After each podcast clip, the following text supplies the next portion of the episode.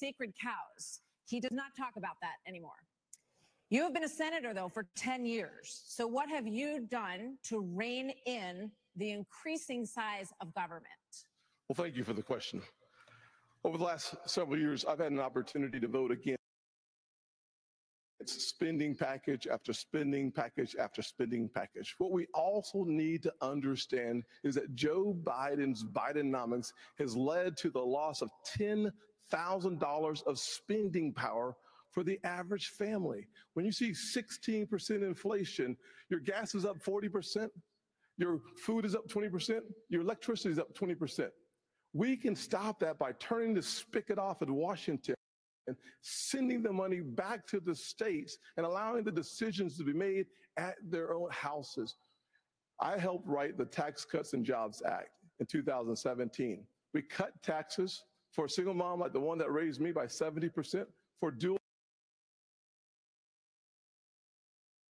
households by 60%, returning to the average family $4,000. If you don't send it to Washington, we can't spend it. That's good news for the American people. But just to, to follow up, you did, during the Trump administration, you approved uh, 4. 4.1 trillion, 1.7 trillion over the course of that administration. That's a lot of money. There's no doubt that during the Trump administration, when we were dealing with the COVID virus, we spent more money. But here's what happened at the end of our time in the majority. We had low unemployment, record low unemployment, three and a half percent for the majority of the population, 70 70 year low for women. African Americans, Hispanics, and Asians had an all-time low, but our inflation was at 2%. Under Joe Biden, we've seen the exact opposite. We've seen inflation explode, which led to 12 Federal Reserve increases that's devastating home buyers today. Mr. Ramaswamy, you're listening to if these I, answers. If I may, no, I mean, hold on one second. We're, we're going to, so I, I, don't know if I get a chance to respond. He didn't mention you specifically, but we'll not a lot of thunder there. I got to say, President, uh, Mr. Ramaswamy, listening to all of this, why should voters choose you? over more experienced politicians on this stage. Uh, you're basically, you know, a blank slate for people. You're 38 years old. Uh, you've said that you only voted in two presidential elections before this moment, this political race. So first, let me just address a question that is on everybody's mind at home tonight. Who the heck is this skinny guy with a funny last name, and what the heck is he doing in the middle of this debate stage? I'll tell you, I'm not a politician, Bret. You're right about that. I'm an entrepreneur. My parents came to this country with no money 40 years ago. I have gone on to found multi billion dollar companies. I did it while marrying my wife, Apoorva, raising our two sons, following our faith in God. That is the American dream. And I am genuinely worried that that American dream will not exist for our two sons and their generation unless we do something about it. And I do think Brett is going to take an outsider because for a long time we have professional politicians in the Republican Party who have been running from something. Now is our moment to start running to something, to our vision of what it means to be an American today. If you have a broken car, you don't turn over the keys to the people who broke it again. You hand it over to a new generation to actually fix the problem. That's why I'm in this race and we're just getting warmed up. Wow. Not bad. It's a that's a good intro. I got to say. This economy that we've heard all of these voters talking about tonight. Then Mr. Ramaswamy, who is a successful entrepreneur nationally right now, he's beating you in the polls. Well, I don't care about polls. What I care about the fact is that no one is telling the American people the truth. The truth is that Biden didn't do this to us. Our Republicans did this to us too. When they passed that $2.2 trillion COVID stimulus bill, they left us with 90 million people on Medicaid, 42 million people on food stamps. No one has told you how to fix it. I'll tell you how to fix it. They need to stop the spending. They need to stop the borrowing. They need to eliminate the earmarks that the Republicans brought back in. And they need to make sure they understand these are taxpayer dollars. It's not their dollars. And while they're all saying this, you have Ron DeSantis, you've got Tim Scott, you've got Mike Pence. They all voted to raise the debt. And Donald Trump added 8 trillion to our debt. And our kids are never going to forgive us for this. And so at the end of the day, you look at the 2024 budget, Republicans asked for 7.4 billion in earmarks. Democrats asked for 2.8 billion. So you tell me who are the big spenders. I think it's time for an accountant in the White House. Wow. Pence? Also very good. Listen, we don't care who says what. We just judge things objectively. 54% Both very good. Say the cost of groceries is a quote major problem for them. Right. You blamed the Biden administration spending for that increase. But as vice president, your administration spent more than any prior, $7.8 trillion added to the national debt, 3.5 trillion of that before COVID. So does that mean that you're part of the spending problem? Well, first off, thanks for the question. Thanks for letting me respond to a re- reference to our re- administration's record. I'm incredibly proud of the record of the Trump Pence administration. I mean, in four short years, we rebuilt our military. We revived our economy. We unleashed American energy. And we appointed three conservatives to the Supreme Court that gave the American people a new beginning for the right to life. Now, Martha, you asked earlier who's the most best prepared for this job. And I must tell you, with all due respect to all of my friends on the stage, and even to one that's probably looking on, I think unquestionably I am the best prepared, the most tested, the most qualified and proven conservative in this race. Why? I was a leader in the Congress of the United States. I led Indiana where we balanced budgets and had a AAA bond rating when I was governor. And as vice president of the United States, we spent funding to, to backfill on the, the, the military cuts of the Obama administration. And then we were there in the worst pandemic uh, in 100 years. All that being said, I was the first person in this race to say that we've got to deal with the long term national debt issues. You got people on this stage that won't even talk about issues like Social Security and Medicare. I mean, Vivek, you recently said uh, a president can't do everything. Well, I got news for you, Vivek. I've been in the hallway. I've been in the West Wing. A president of the United States has to confront every crisis facing America. I will put our nation back on the path to growth and prosperity and restore fiscal responsibility, just as I did in Congress and as governor Mr. Vice President. and when I was vice president. But yeah, I mean, we, Hold we on. respond Yeah. since I was, So since you I were was named revoked. earlier. I'm going to give Vivek first. We'll get to both of Yeah, this isn't that complicated, guys. Unlock American energy, drill, frack, burn coal, embrace nuclear. Put people back to work by no longer paying them more to stay at home. Reform the U.S. Fed, stabilize the U.S. dollar, and go to war. The only war that I will declare as U.S. president will be the war on the federal administrative state that is the source of those toxic regulations acting like a wet blanket on the economy. So I'm not sure I exactly understood Mike Pence's comment, but I'll let you all parse that out. For me, it's pretty simple. That's something a U.S. president can do with focus, and I'll deliver on Well, it. Well, let me explain it to you. Let me explain it to you, Vivek, if I can. I'll go slower this time. I, you know, I, I sometimes struggle with the reading Look, I comprehension. was uh, I was a House conservative leader before it was cool.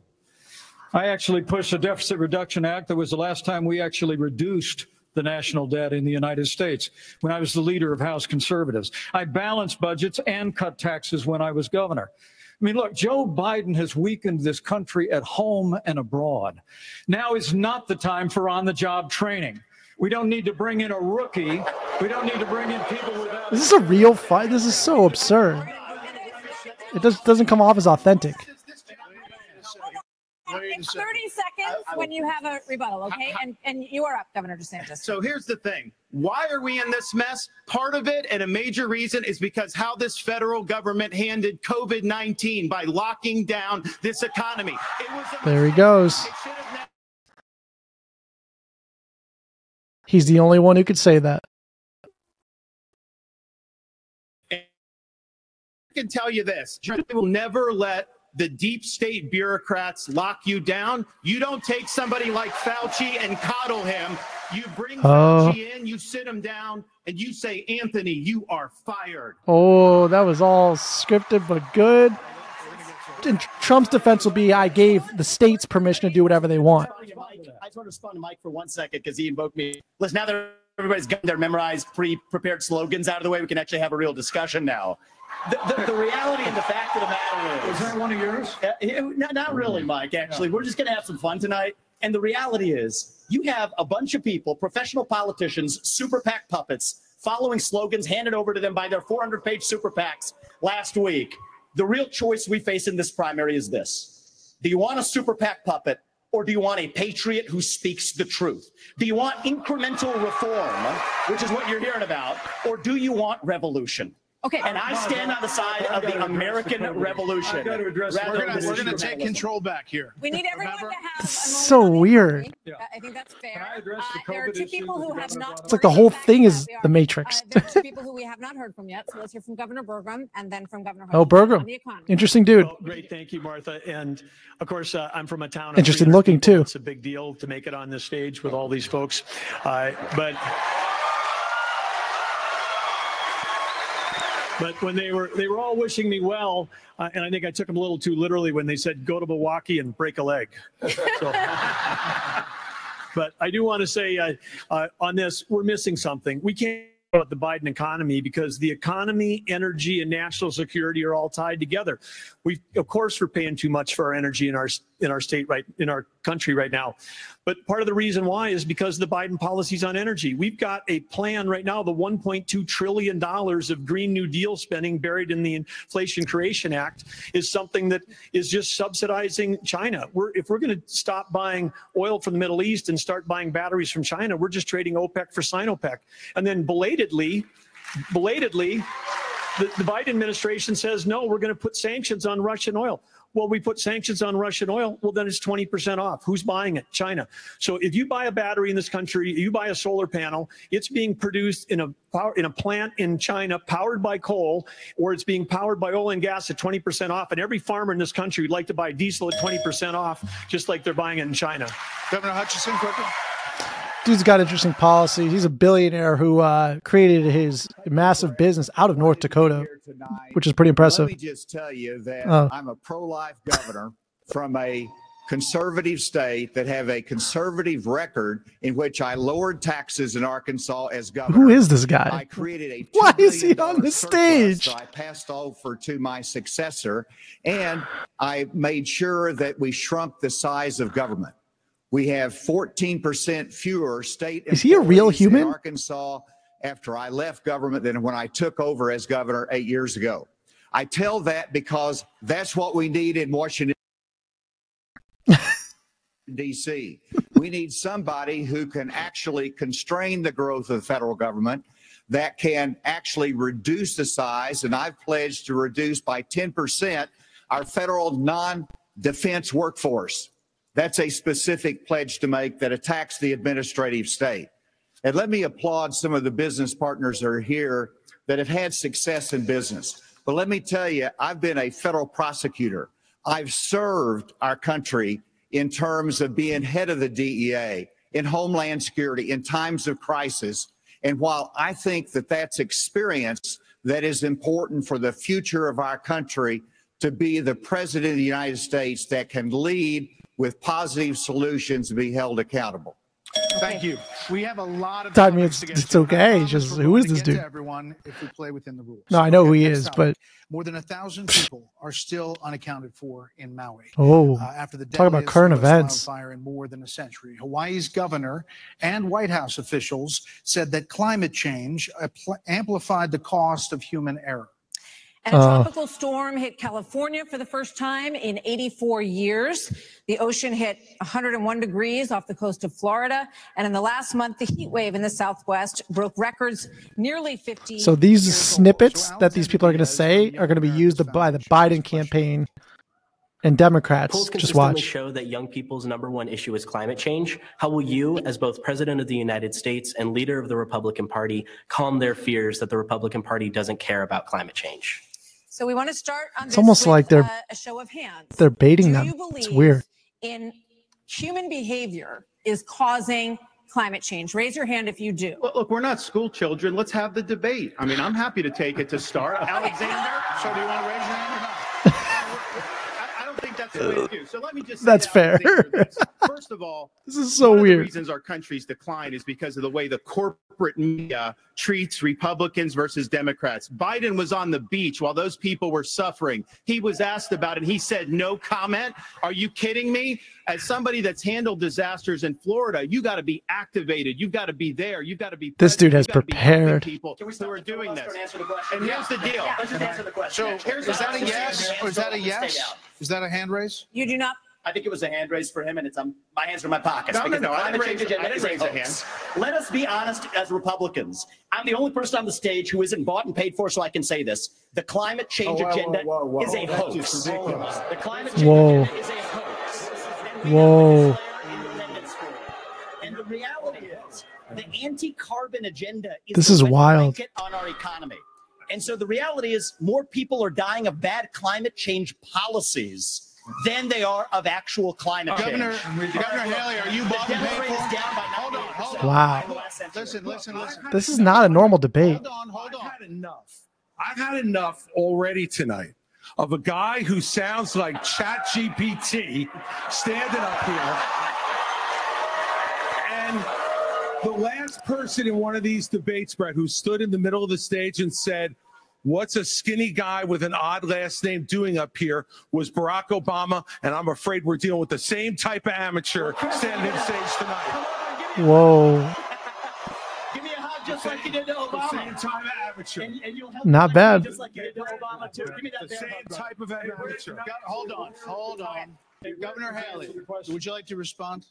Are you So bought Bret, and paid what I for? would like to say is the fact that I think this is exactly why Margaret Thatcher said, if you want something said, ask a man. If you want something done, ask a woman. This is such a weird debate. It's like it's not even real. We do care about It's so clean bizarre. air, clean water. We want to see that taken care of, but there's a right way to do it. And the right way to do it is, first of all, yes, is climate change real? Yes, it is. But if you want to go and really change the environment, then we need to start telling. Telling China what? And India that they have to Right. That's what people forget. That's where our problem You can't just cut things in one country and then keep growing coal in China. all he's done is help China because he doesn't understand all Yeah. these electric vehicles that he's done. What that does, half of the batteries for electric vehicles are made in China. And so that's not helping the environment. You're putting money in China's pocket. And Biden did that. So first of all, I think we need to acknowledge the truth, which is these subsidies are not working. We also need to take on the international world and say, okay, India and China, you've got to stop polluting. And that's when we'll start to deal with Senator climate Scott, She's are got two uh, solid answers so far. You got to give it to bought her. Sorry. Are you bought and paid? Absolutely not. I mean, it, it- here's what the American people deserve is a debate about the issues that affect their lives. Going back and forth, being childish is not helpful to the American people to decide on the next leader of our country. Number one, wait a second. Number two, as a kid who grew up in a single parent household mired in poverty, I wondered was the American dream real for kids who are devastated by poverty, devastated by the challenges of life? I came to the conclusion that America can do for anyone what she's done for me if we focus on restoring hope, creating opportunities, and protecting America. If we want the environment to be better, and we all do, the best thing to do is to bring our jobs home from China. If we create 10 million new jobs in my Made in America plan, we will have a better economy and a better environment. Let me tell you why I say that, Bret. America. Do it quickly. America has cut. I'm a Southern boy. I talk slow. So America, Another America, one. that was quick. America has cut our carbon footprint in half in the last 25 years. The places where they are continuing to increase, Africa, 950 million people. India, over a billion. China, over a billion. Why would we put ourselves at a disadvantage? Devastating our own economy. Let's bring our jobs home. We have a lot of Okay. different topics to get to. That was long. Thank you all. Thank you, Senator Scott. So coming That up was long. the candidates will weigh in on what could be a defining issue in the 2024 campaign. The first Republican debate continues moments away. So that was a bizarre beginning to the debate. I don't know what you guys think. I think it was weird, very weird. And um, so let's review some of the stuff that happened. Well, what is this? Hold on. Ah, whatever. So, uh, what's interesting here? So, I think, you know, leading up to this, Vivek has done some really good podcasts, some really good interviews. You know, he talks really well. And this isn't, if you're on either, I don't care what side you're on with, with the climate change, it has nothing to do with that. But him coming out and saying that so harshly that I'm the only one that could say this and climate change is a hoax, even if it is, that just comes off as it came off as really smug and arrogant. It wasn't, it just came off as very cocky, like he knows more than you do. That was not good. He was very, he's been very smooth up to this point. That was bad. And that clip now is going to be used by whoever runs the Democratic Party. And that in itself will turn off a ton of independent voters. If you just have climate change is a hoax, and I'm not a super PAC puppet and I could say it. I'm the only one who could say it. That came off to me as really bad, out of his character. Uh, you know, maybe the spotlight was too big. That was really uh, not good, in my opinion. Curious, uh, you know, to hear what you guys think. So, uh, Doug Burgum hasn't talked much. I think he's interesting. Like I said, uh, he built a multi-billion dollar business, became a billionaire in North Dakota. That is, uh, let's say, not easy. Uh, um, Nikki Haley has said two things, and both were pretty solid. They were both very good. Chris Christie is on the stage to just you know bash certain people, uh, but he did a decent job when he talked about Vivek. Uh, that was funny. Um, skinny guy with a tie, and that was like Obama. I think a lot of people in the, in the country would think that's a compliment, but I guess there's a good portion that would not like that as well, obviously. Um, but that's what he that's what he's here for. Tim Scott comes off as whatever. Uh, and Ron DeSantis has been the best person so far, and he already used his most important card, which is the COVID card, right? He didn't do lockdowns and how it was handled in Florida. You know, they they handled it the best. Uh, so that's his number one talking point. He got to use it, use it very well. Uh, it's a big point. The, the the Trump defense though is going to be. I'm just saying what it's going to be. The Trump defense is going to be, hey, I didn't centralize power and say lockdown or not lockdown. I distributed power to all the individual states and governors made the decision. So if you lock down or not, it's not on me. I gave every governor the power. So it's kind of a, an indirect attack at Trump with, with DeSantis, but um, you know, he did he did give a lot of power to Fauci, He listened to everything he said, and that did not go well at all. So uh I think DeSantis used that card, uh used it fairly quickly but you know, it's good. It was good. He definitely has been definitely been practicing for this. You could tell, but I think he's done an excellent, excellent job. Uh, and again, we just call it as we see it on the Jonathan Kogan show. Very simple. We don't have political views. We just are very good at reading people, assessing the room, um, you know, understanding what gets across to most people, who's being truthful, who's not. We don't do the whole political views. We just call it. Uh, so DeSantis is definitely up right now. Nikki Haley, you got to say she's done a good job. Burgum only said one thing and it was mediocre. I think he needs to talk more to get a shot. He's definitely interesting. Chris Christie, you know, he had a one good insult. Uh, Vivek is coming out too cocky. He's coming out too cocky.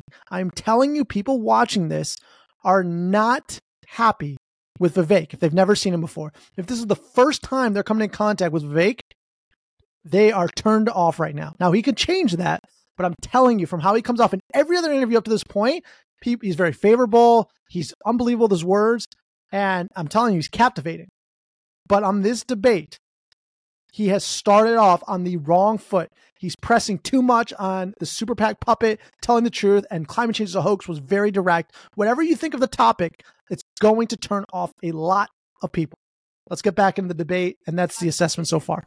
In six state referendums all have upheld abortion rights in this country. And even in red states, there are more swing state referendums that are coming up as we head into the elections as well on this.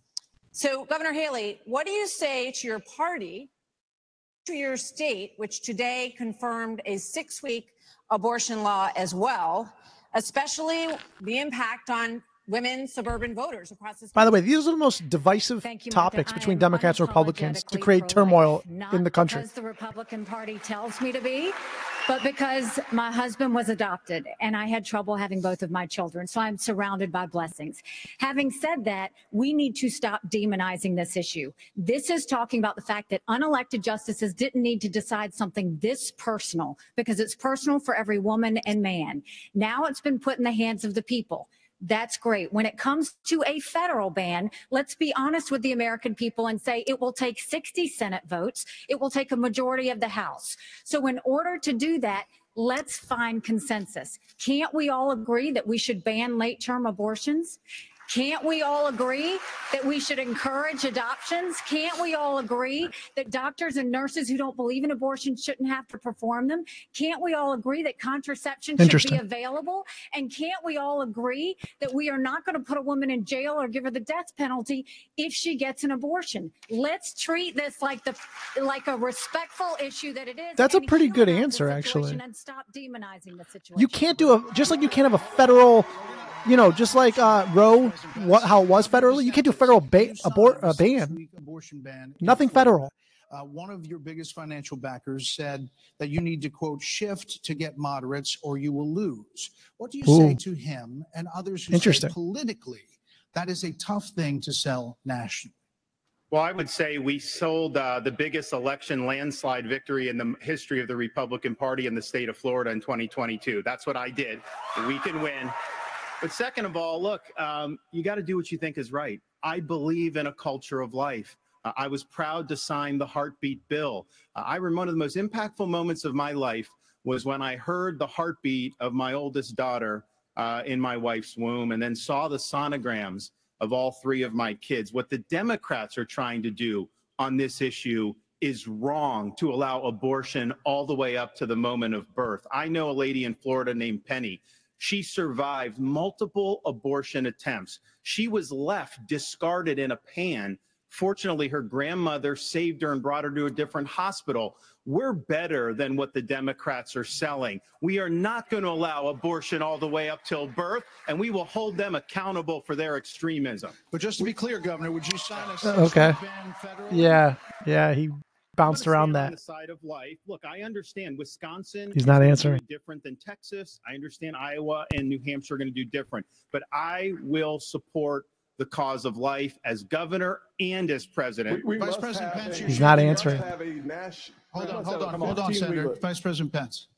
You're shaking your head. What, Oh boy, Look, this I'm- he's I'm not new to this cause. here we go. After I gave my life to Jesus Christ as my Lord and Savior, I opened up the book and I read, Before I formed you in the womb, I knew you. And see, I set before you life and death, blessings and curses. Now choose life. And I knew from that moment on, the cause of life had to be my cause. And I've been a champion for life in the Congress, a champion for life as governor and as vice president. And uh, to be honest with you, Nikki, you're my friend, but uh, consensus is the opposite of leadership. When the Supreme boy. Court returned this question to the American people, they didn't just send it to the states only. It's not a states only issue, it's a moral issue. And I promise you, as President of the United States, the American people will have a champion for life in the Oval Office. Can't we have a minimum standard in every state in the nation that says when a baby is capable of feeling pain, an abortion cannot be allowed? A When is that point? ban is an idea whose time has come. It's supported by 70% of the American people, but it's going to take Really? unapologetic Oh. leadership, leadership that stands on principle and expresses compassion for wanna res- women okay, in hold- crisis hold on. pregnancies. He doesn't- does he talk like this at the President of dinner table? United He called my name, so I Governor to respond to that. did. 30 seconds. So first of all, I will say it is in the hands of the people and that's where it should be. But when, when you're talking about a federal ban, be honest with the American people. I am We being haven't honest. had 45 pro-life senators in over 100 years. So no Republican president can ban abortions any more than a Democrat president could ban all those state laws. Don't make women feel like they have to decide on this issue when you know we don't have 60 Senate votes in Wow. the 70% of the American people support legislation But to ban 70% of abortion the after Senate a baby is does capable not. Of experiencing. Wow. That was Nikki Haley look coming off as very honest. Respect. Honest with the American people. Let, us get Governor Burgum for one one minute here. Um, so, but the Supreme Court did overturn Yeah, bring Burgum back in. And and the, the result of that decision was that it went back to the states. So that's where it is right now. He looks As I understand it, you are not in favor of a federal ban. What do you say about the states? There's about five of them, including New Jersey, I think uh, a few others, that allow abortion up until the time of birth, though. If you were president, would you be able to abide that? Well, first of all, I'm a pro-life governor of a very pro-life state. And this is issue is, of course, very important, but I am on the record and I stand behind that we should not have a federal abortion ban. Uh, we should not. And the reason why we shouldn't is very simple. It's the 10th Amendment in the Constitution. In the Constitution, which the states created the federal government, not the other way around, it says that there were certain duties allowed to the federal government delegated to them by the states. The rest are left to the states, comma, or importantly, or to the people. We need to get back to freedom and liberty for the people in this country. And we can't have we can't have Republicans who fight for 50 years for this great cause and to return it back to the states. And then the next day they turn around and go, no, the feds should do that because the feds are stepping into people's lives. They're stepping into people's businesses over and over. If we say that the Fed should be in on this one, where do we stop? I say that we follow the Constitution and this is returned to the states. This is where it should But be. But Governor Burgum, you signed a six-week ban. Time out. You signed a six-week ban. That's a good way to explain what I'm trying to say. So you're saying federally, it's all going to go to the states. Yes, and what what is going to work in New York will never work in North Dakota, Okay. and vice versa. That's Governor why 50 Asa states. Hutchinson, That's why right 50 here. states. This, this is too important of an issue that I have to address. Uh, first of all, uh, the Supreme Court gave He's it right. to the elected representatives, whether it's the states or whether it's the United States Congress. That's so there is authority, and that's why President Biden is pushing for a Democrat proposal, which is essence abortion through the term. So they have their extreme position at a national level.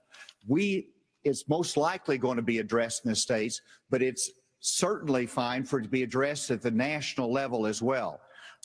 Arkansas has That goes the against the repeal. most pro-life state in the nation. I signed 30 pro-life pieces of legislation while I was governor. And every state can determine a different outcome here. And it is the most important issue for women and for the unborn child and for our country that we get this right. It's going to be a continued debate. Let's talk about it in terms of compassion. What Burgum is saying, though, is right. life, It has to be with the states. Understanding how we have to enhance Just uh, abortion, uh, excuse me, adoption services, how we have to enhance maternal care. Those things we've done in Arkansas. And So they talk about how nation's future. There are a lot of how Roe can't be on the national level, and then the next day they're saying ban abortion on the national level. We cannot let states You got to be like principled. California, New York, and Illinois have abortions on demand up until the day of birth. That is immoral. It is unethical. It is wrong. We It's weird, but if the people want that in California, why take it away? who advocate and fight for it? the minimum It is bizarre, though. 15 week limit. I am 100% pro life conservative. I have a 100% pro life record. I got to tell you though, we must fight for life. Our Declaration of Independence says our Creator gave us inalienable rights that include life. That is a list. That is an issue we must solve. We can't leave it to Illinois. We can't leave it to Minnesota. We can't leave it to Illinois. We must solve that issue with a 15 week limit at a minimum. But then why was Roe a problem? You said Roe was a problem because it was at the national level. Biden and Kamala Harris, are they for 38 weeks? Are they for 39 weeks? Are they for 40 weeks? Because that's what the media needs to be asking. All right. Another issue is America and the crime crisis, the Okay. homelessness crisis. American cities are in decline. People are moving out. Okay, this will be good. Drugs, crime move in. They're gonna start with Vivek. Uh, there are problems That's my guess. accelerated. They did accelerate during the pandemic and are still rising, actually. Murders in Los Angeles, New York, Chicago, all up 30% between 2019 and 2022. Homelessness is up 11%, the largest jump in history.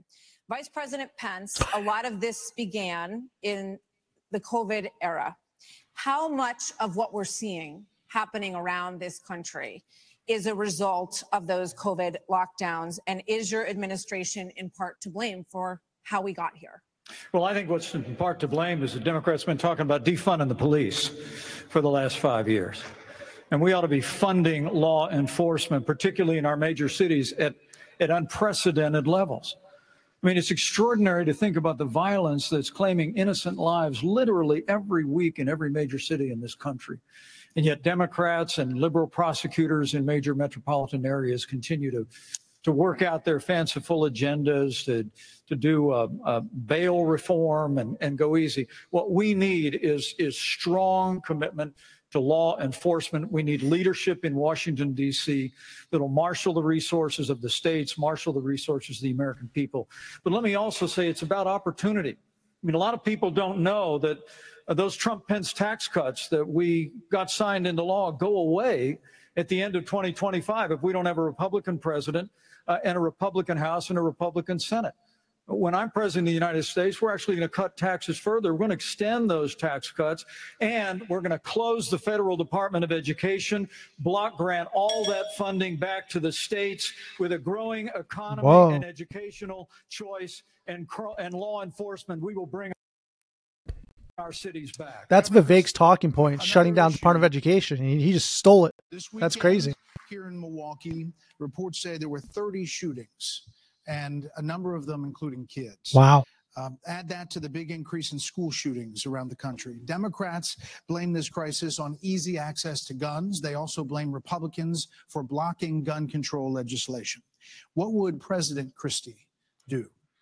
You know, I'm proud of the fact, Bret, that I'm the only person, along with Governor Hutchinson, up on this stage who's actually running United States Attorney's Office. I ran the fifth largest office in America in a, in a state where there is significant urban crime. And the problem is not going to be solved by more money.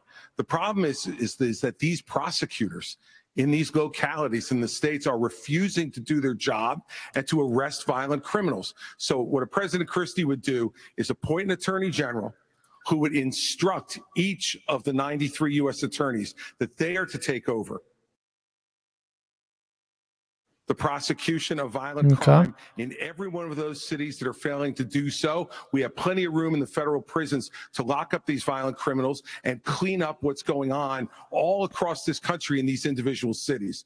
Secondly, what we need to make sure that each and every one of these criminals understand is that the laws apply to everybody. And when Hunter Biden fills out a fake application, a false application for a, for a gun permit, and then is facing a 10 year mandatory minimum, which was mandated by legislation sponsored by his father. And then you have a Justice Department Whoa. that walks away from those charges. We're telling people that the law doesn't apply to everybody. In a Christie administration, he would go to jail for 10 years. What about a President Ramaswamy? What does a President Ramaswamy That was pretty good. about guns? So the reality is we have a crime wave in this country and we know how to fix it. The question is, do we actually have the spine to do it? More cops in the streets who are on the streets able to do their jobs without looking over their shoulder for getting sued. And we also have a mental health epidemic in this country. Just over the same period that we have closed mental health institutions, we have seen a spike in violent crime. Do we have the spine to bring them back? I think we should. As president, I will. But it's not just drugging up people in those psychiatric institutions with Zoloft and Seroquel. It's a deeper issue. I think faith based approaches can play a role here too. We're in the middle of a national identity crisis. And I say this as a member of my generation. The problem in our country right now, the reason we have that mental health epidemic is that people are so hungry for purpose and meaning at a time when family, faith, patriotism, hard work have all disappeared. What we really need is a tonal reset from the top, saying that this is what it means to be an American. Yes, we will stand for the rule of law. Yes, we will close the southern border where criminals are coming in every day. And yes, we will back law enforcement because we remember who we really are. And that's also how we address that mental health epidemic in the next generation that is directly leading to violent crime Can I across speak this on behalf country. Governor DeSantis, really here. quickly. Governor DeSantis. We don't have an identity. That was a good recover. From his start. for a new national identity. The American people are the most faith-filled, freedom-loving, idealistic, hardworking people the world has ever known. We just need government as good as our people. Well, Mike, I think the difference is you might have uh, some others like you may have on the stage. It's Morning in America speech. It is not Morning in America. We live in a dark moment, and we have to confront the fact that we're in an internal, sort of cold cultural civil You war, are and we have to equating the recognize American the failed win. government in Washington, D.C. We just need government as good as our people again. So I Governor can, DeSantis- so let me just Governor finish DeSantis, addressing I that wanna weigh- slogan weigh because in I don't here. know what that slogan Bret, means. Mark, we I need to want you shut to down weigh the in, Governor administrative DeSantis. state. Mark, Crime- That's actually how we translate. Crime Bret, has been Mark, on the the- rise in Florida, Governor DeSantis. How do you stop crime? Well, actually, crime has? is a 50 year low Oh. in Florida. Not in we're, we're, Miami. we're happy with that. Well, the statewide, it's a 50 year low. And so here's the thing these hollowed out cities, this is a symptom of America's decline. And one of the biggest reasons is because you have George Soros funding these radical left wing district attorneys. Oh my God. They get into office and they say they're not going to prosecute crimes. They Could you disagree imagine with the being so serving in the powerful that your name is on the debate stage like in that? Entire country that's ever done anything about that. Me. When we had two of these district attorneys in Florida elected with Soros funding who said they wouldn't do their job, I removed them from their posts. They are gone. Wow. President, as president, we are going to go after all of these people because they are hurting the quality of life and they are victimizing innocent people in every corner of this country, and it will stop when I get into office. By the way, if you critique George Soros, you're an anti-Semitic, or you are anti-Semitic. Just so you know. You asked your Can't do that. about the problems we're having in big cities. Nobody ever asked the question of what about the crime wave in small towns? Because in a small town, neighbors help neighbors. People understand each other. If a farmer gets sick, everybody comes together and helps him get the crop off. There's accountability, there's transparency. One thing that I think this country could use is somebody in the White House that understands small town values because that's our road back to get this country on track again. Governor Hutchinson? Also former head of interesting. the DEA, I understand the drug crisis in America. And right now, whenever you look at the challenges head of the our inner- inner DEA. city, uh, there's three simple words that would be helpful. One, enforce the law when it comes to crime. Secondly, let's deal with the challenge of fentanyl. And it's both about stopping the fentanyl coming from Mexico, but it's also about education of our young people, making sure that we have uh, the tools that are needed for addiction counseling. That's what we expanded in Arkansas as well. Whenever you look at the underlying challenge of America, though, no one likes to see an America with smash and grab in our inner inner cities. As president of the United States, that will stop. It starts at the top with the respect for our justice system that a former president who's under indictment has undermined by attacking judges, by attacking prosecutors, by attacking the system and saying he's aggrieved. And so we have to have respect for our justice system and the rule of law, and it starts at the top with the president of the United States. Bret, Thank Bret, you. Let Hold me on. take a break. Bret. Um, so, speaking of that, right now you are looking live at Fulton County Jail, where former President Donald Trump will be processed tomorrow. So, next, the candidates will have an opportunity to talk about the coming trials of Donald Trump. Oh my God, they're gonna spend the next, the whole rest of the debate talking about Trump, and he's not even there. Oh man, what do you guys think so far? What do you think? I think that last round, I think actually a lot of people said good things. Uh, I think it was all kind of spread around uh, amongst everybody. I think Vivek uh, kind of recovered a bit. Um, I think Pence made good points about how, listen, if you're saying that there's, you know, America's in a dark place and there's a problem with America, you're you have it bad, you have it wrong because it's not anything with the American people, it's the American government. So stop saying there's a problem with the American people. That's a fair. That was a fair response. It was actually a good response to Vivek, to be honest, because he always talks about how we need a new identity. And he's like, listen, the American people are great. They love freedom. They love all this stuff. The new identity is for the government, Washington, D.C. Kind of got a point. Uh, no one ever responded uh, to him with that. Uh, Doug Burgum made a good point. Hey, maybe we can get a you know a president in the White House that understands small town values and how small town values is maybe what we need right now to bring us back you know, people helping people, loving thy neighbor, you know, bring a lot of those cultural norms that are in small towns more nationwide. A huge swath of population won't like that answer, but it's an interesting argument. Maybe that is more of what we need. Um, what else we got? DeSantis. I was shocked to hear that uh, there was increased crime in Florida, but then he said Florida was actually down for a 50 year low, but they said then they clarified Miami. I'm still surprised though. I thought Miami, a lot of people move there, but I still thought Miami would be improved, not worse. But I guess it's just affecting everybody. So also kind of interesting for sure. Uh, and uh, yeah, I think that's it for right now. It's going to be interesting. It's going to be very, very, very, very interesting. So let's get this back on the screen. Now, the whole next segment, at least the next segment, is going to be Donald Trump, who, by the way, posted this. This is on um, uh, X. This is Tucker Carlson. Oh, I missed it. Shoot, I just screwed it up. Where he says, It's debate night, but we're not in Milwaukee. he did, they, it's got 75 million views already. 46 minutes at Tucker Carlson on X. So keep that in mind. I was watching some of it. Now I lost my spot, but that's okay. Uh, and now we're going to get back to the debate to see where we're at. But overall, the whole thing, the whole debate so far is a little goofy. No matter what you think of it, like just take the politics out of it if you can. Just weird. Just very, very goofy. Very goofy. Some of it seems like fake, this like fighting and attacking, but it's like not real. It's very bizarre. Very, very bizarre. Um, you guys know how I what I thought about the beginning. Now this whole next uh, so weird. Pence running on all this stuff we, you know, as administration, everything we did. Well, the guy who was your president, who you reported to, is also running. It's just so bizarre. You're saying our my administration did so much. If, if that's true, the guy who you worked for is also running. It's such a weird dynamic for that particular one. Uh, this is where Chris Christie is going to get his chance to shine. Uh, he's going to really lay it into to, to Trump. I bet you Asa will too. So Chris Christie, Asa. I don't know what Doug's going to say. Uh, Vivek's going to defend him. Ron DeSantis. This is going to be very interesting how Ron DeSantis ham- handles the Trump uh, uh, topic because the interesting part is nationwide, DeSantis has a lot of support with independents and others.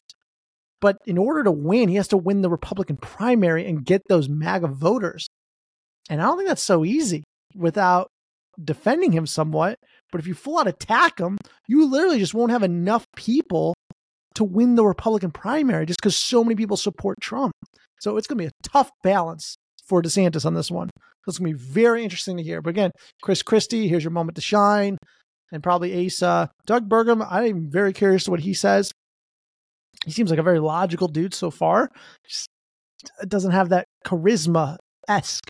Um, I think Vivek could do a decent job from the other point of view of Chris Christie of defending him. So it'll be interesting to watch. So it's probably coming up here right now. Um, you gotta admit, it's pretty unbelievably trollish for Trump to release an interview with Tucker Carlson, probably the number one conservative commentator, at 8:55 on the night of the first GOP debates that start at nine o'clock. that is like ultimate troll level 15. You got to admit that is big, big time troll. All right, let's get back to it. you got to get that. It is. It's massive trolling. All right, here we go. Now it's all Trump, Trump, Trump, Trump, Trump, Trump, Trump. Oh, how much does the media love talking about Trump? What are they going to do in like 10 years when he's dead? You all on China, Trump. Ukraine, immigration, education. But we are going to take a brief moment and talk A brief about moment. elephant Let's watch how brief this is. It's 9:58. Former President Trump has been indicted in four different states on 91 counts. He will be processed tomorrow in Georgia at the Fulton County Jail for charges relating to the 2020 election loss.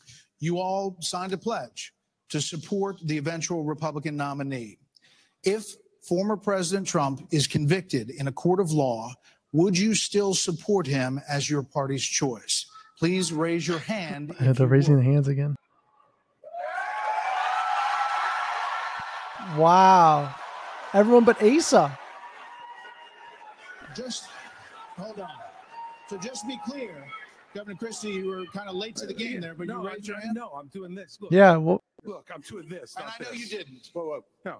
Come, what's And your then look, I- what- what- Here you go, here's like I said. Here's the bottom line.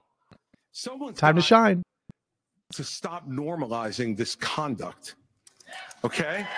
Now, and now whether or not, whether or not you believe that the criminal charges are right or wrong, the conduct is beneath the office of President of the United States. Mixed crowd reactions. And you know, this is the great thing about this country. Booing is allowed, but it doesn't change the truth. It doesn't Wow, this is interesting. You raised your hand supporting. No, I'd like to get in and respond. Let's just speak the truth, okay?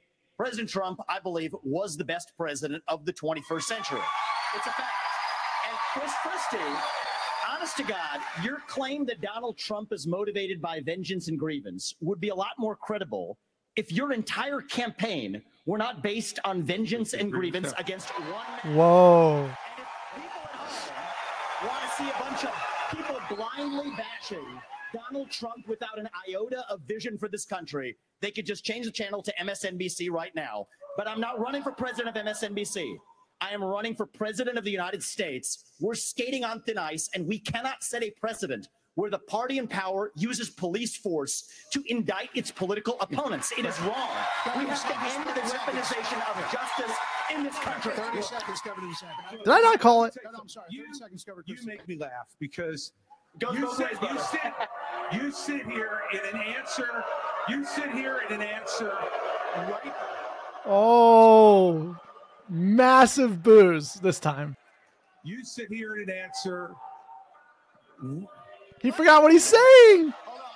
Whoa. Vivek just recovered. So listen, the more time we spend doing this, the less time they can talk about issues you want to talk He's about. addressing the audience, the moderator. You you sit here talking about how you want to stand up for the rule of law. Yes. And law and order. And the fact is that it can't be selective. In your book, you had much different things to say about Donald Trump than you're saying here tonight. That's not true. Well, it is very true. That is not It's true. It's very true. I read it, Because and I know. difference look, between I bad know- behavior and illegal By the way, behavior, Chris. And you as a the way, prosecutor should know yeah, better. Yeah, I. A difference between I know, behavior. and I know a lot better than you do. You've never done it like you've never done anything to try to advance the interests of this government except to put yourself forward as a candidate tonight. And here's the thing we've stood up for law and order. I did it as U.S. attorney, I did it as governor, and I am not going to bow to anyone when we have a president of the United States who disrespects the Constitution. He said, he said, Get your MSNBC contributor. he said, Okay, hold on. and now- Is these- Vivek, gotta relax though. Martha, it's important to say that the president said, Donald Trump said, it's okay to suspend the Constitution. Now, the oath you take is to preserve, protect, and defend, not suspend. I will always stand up for our Constitution, regardless of the political pressure. We have another question for you. We're going to get everyone in on this issue, but I have another in on this? question. I have another question. Hold on, you will. All right. So, President Trump's former vice president is on this stage tonight. He has faced hecklers on the campaign trail over his actions on January the 6th. On that day, the vice president moved forward with the certification of the election. So, do you believe that Mike Pence did the right thing, Senator Scott? Do you believe he did the right thing? Absolutely. He did the right thing. Number one. Number two, She's weird at asking questions, not we prepared. should be asking ourselves a bigger question about the weaponization of the Department of Justice. When I'm president, the first thing I'll do is fire Merrick Garland. Second thing I'll do, So he's saying that it is being weaponized. Wray, because we need Lady Justice to wear a blindfold. Without that, no one has confidence in our justice system. 17% of Republicans have confidence in our Department of Justice. Here's why.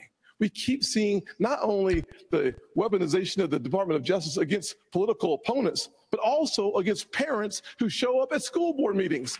They're called, under this DOJ, they're called domestic terrorists. Firing Christopher but, but that's not, Wray, but that's to not shut down the FBI. Mr. Actually have the courage to get it right. Mr. Ramaswamy. Vivek, you got to relax, man.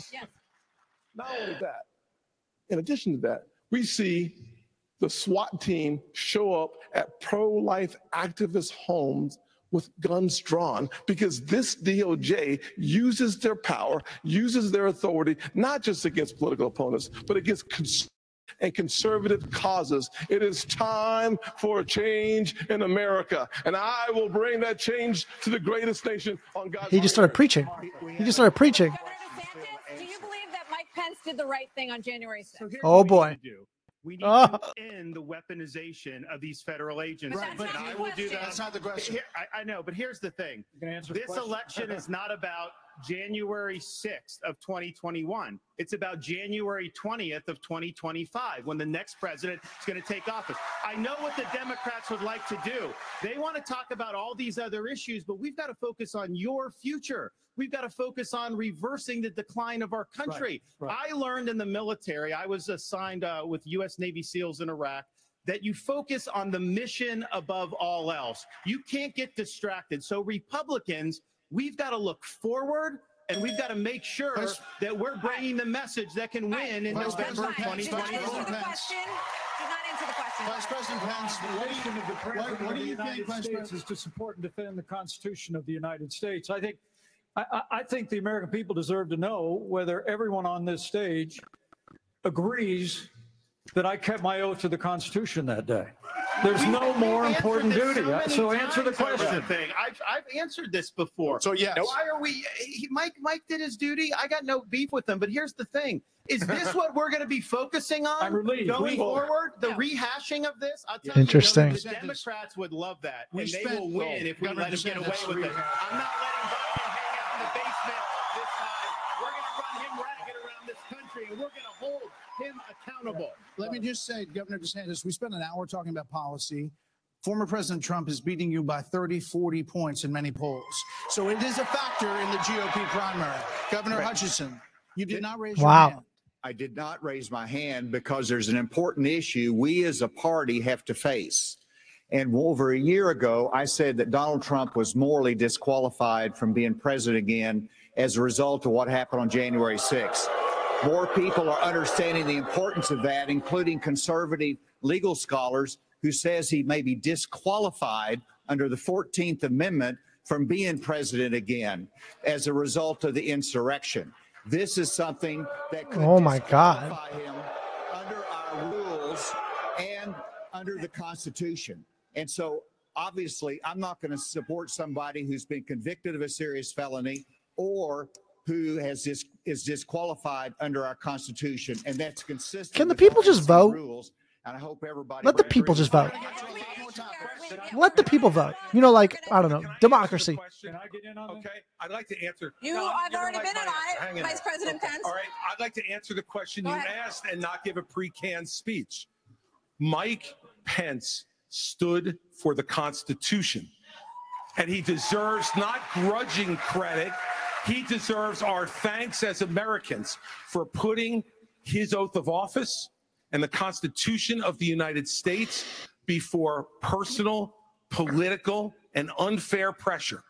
And the argument that we need to have in this party before we can move on to the issues that Ron talked about is we have to dispense with the person who said that we need to suspend the Constitution to put forward his political career. Mike Pence said no, and he deserves credit for it. Okay. Uh, Governor Haley, we haven't heard from you on this. Do you agree?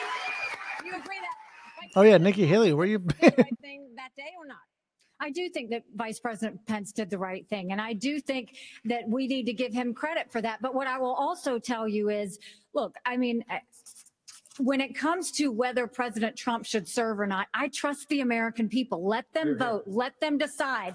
But what they will tell you is She's doing very good. New generational conservative leader. We have to look at the fact that Three quarters of Americans don't want a rematch between Trump and Biden.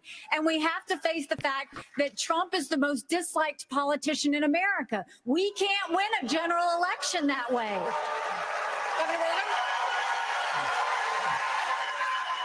Governor Burgum? It's Governor Burgum, an opportunity. Happy to answer the question. Mike Pence did the right thing on January 6th. But I want to say you started off the top of this hour saying we're going to talk about China, Ukraine, education. We are. China is the number We one threat to our country. And every minute that these eight candidates spend talking about the past instead about the future is time that is just the, the you know who loves it? Biden loves it, but China loves it when we're talking about the past. Okay, as promised, we were going to spend a few questions on it, let people say what they wanted to say. And now, indeed, we are moving on to the subject. The of U.S. has committed nearly Can 77. I speak on this issue? I was You kind of did, an- involved. you, you answered on this. You, you did, You did say answer. something. Yeah. I thought we thought you were done, but you Uh, no, I please. wasn't done. Well, Mike, why don't you say this? Join me Yeah. in making a on. commitment that on day one you would pardon Donald Trump. I'm the only candidate on the stage who had the courage to actually say it. That is how we move our nation forward. I don't know And why turn you the page that forward. That's Donald exactly Trump right. will be convicted of these crimes. You should make be able to make a commitment. The same justice system that was this a corrupt. difference between you and me. Yeah, I'm not a professional actually- politician. That's the I've difference. Who can actually, answer a uh, question. I've actually given pardons when I was governor of the state of Indiana. It usually follows a finding of guilt and contrition by the individual that's been convicted. So, w- well, look, well, if I'm president of the United States, we'll give fair consideration to any pardon request. But if I'm may, if I may, you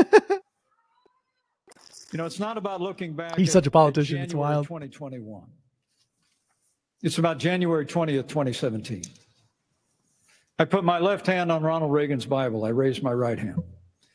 And I took an oath to support and defend the Constitution of the United States. And it ended with a prayer, so help me God. It was a promise that I made to the American people, but I also made it, it made it to my Heavenly Father. Every day for four years, I sought to keep that oath.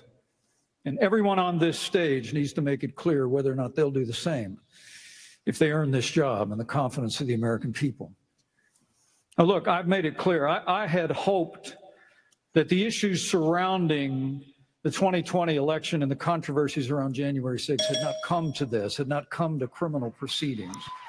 I would rather they had been resolved by the American people and the American people alone. But no one's above the law. And President Trump is entitled to the presumption of innocence that every American is entitled to. And we will make sure and extend that to him. But the American people deserve to know that the president asked me in his request that I reject or return votes unilaterally, power that no vice president in American history had ever exercised or taken. Uh, he asked me to put him over the Constitution. And uh, I chose the Constitution, and I always will. I had no Vice right to President Pence. overturn the election.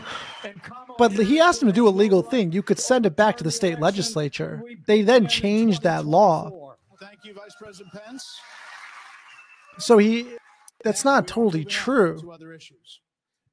The U.S. has committed nearly $77 billion in aid to the Ukraine war. The administration Ukraine, is now asking this Congress for 24 is also billion interesting. more. Regardless, This will show who's establishment and who's not anti-establishment. Is there anyone on stage who would not support the increase? Oh, here we go. What's Europe needs to step up. I mean, I, I would have Europe step up. oh Mr. DeSantis? Oh, Vivek's the only one. I will have Europe pull their Uh, weight. Uh, But right would- now, they're not doing that. not and I think we need to do, and I think our support should be contingent. Oh, he's so doing it. mixed. And I would have support in China uh, to be able to take uh, to be able to take China um, and do what we need to do with China. Mr. Ramaswamy, you would not support an increase of funding to Ukraine. I would not. And I think that this is disastrous that we are protecting against an invasion across somebody else's border when we should use those same military resources to prevent across the invasion of our own southern border here in the United States of America.